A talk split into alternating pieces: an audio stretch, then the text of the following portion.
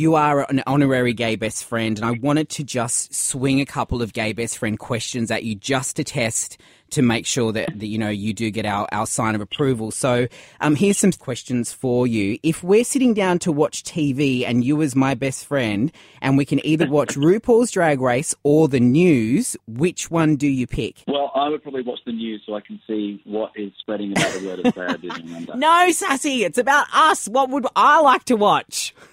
All right. Well, I, I, think you'd probably rather watch RuPaul.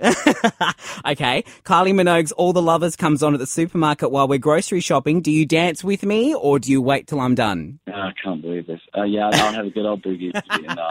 Mate, you'll be divorced before you even get married if you answer that one incorrectly. Finally, I ask you if my shorts are too short and you say... Make sure you put your in your pants.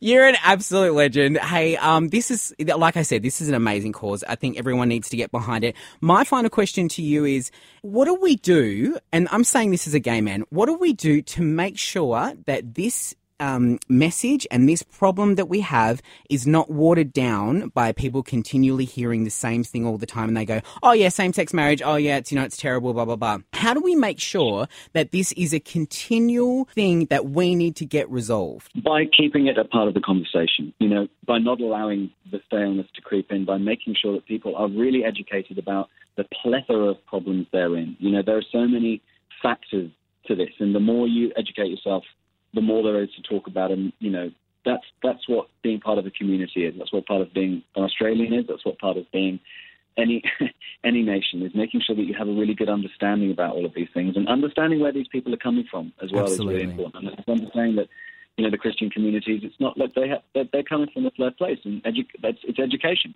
Yeah, I I 100 percent agree with you. That's your your journey, and that's if people want to try and help in any way they can. And that's the message that Sayar Down Under is really trying to promote is help in any way that you can.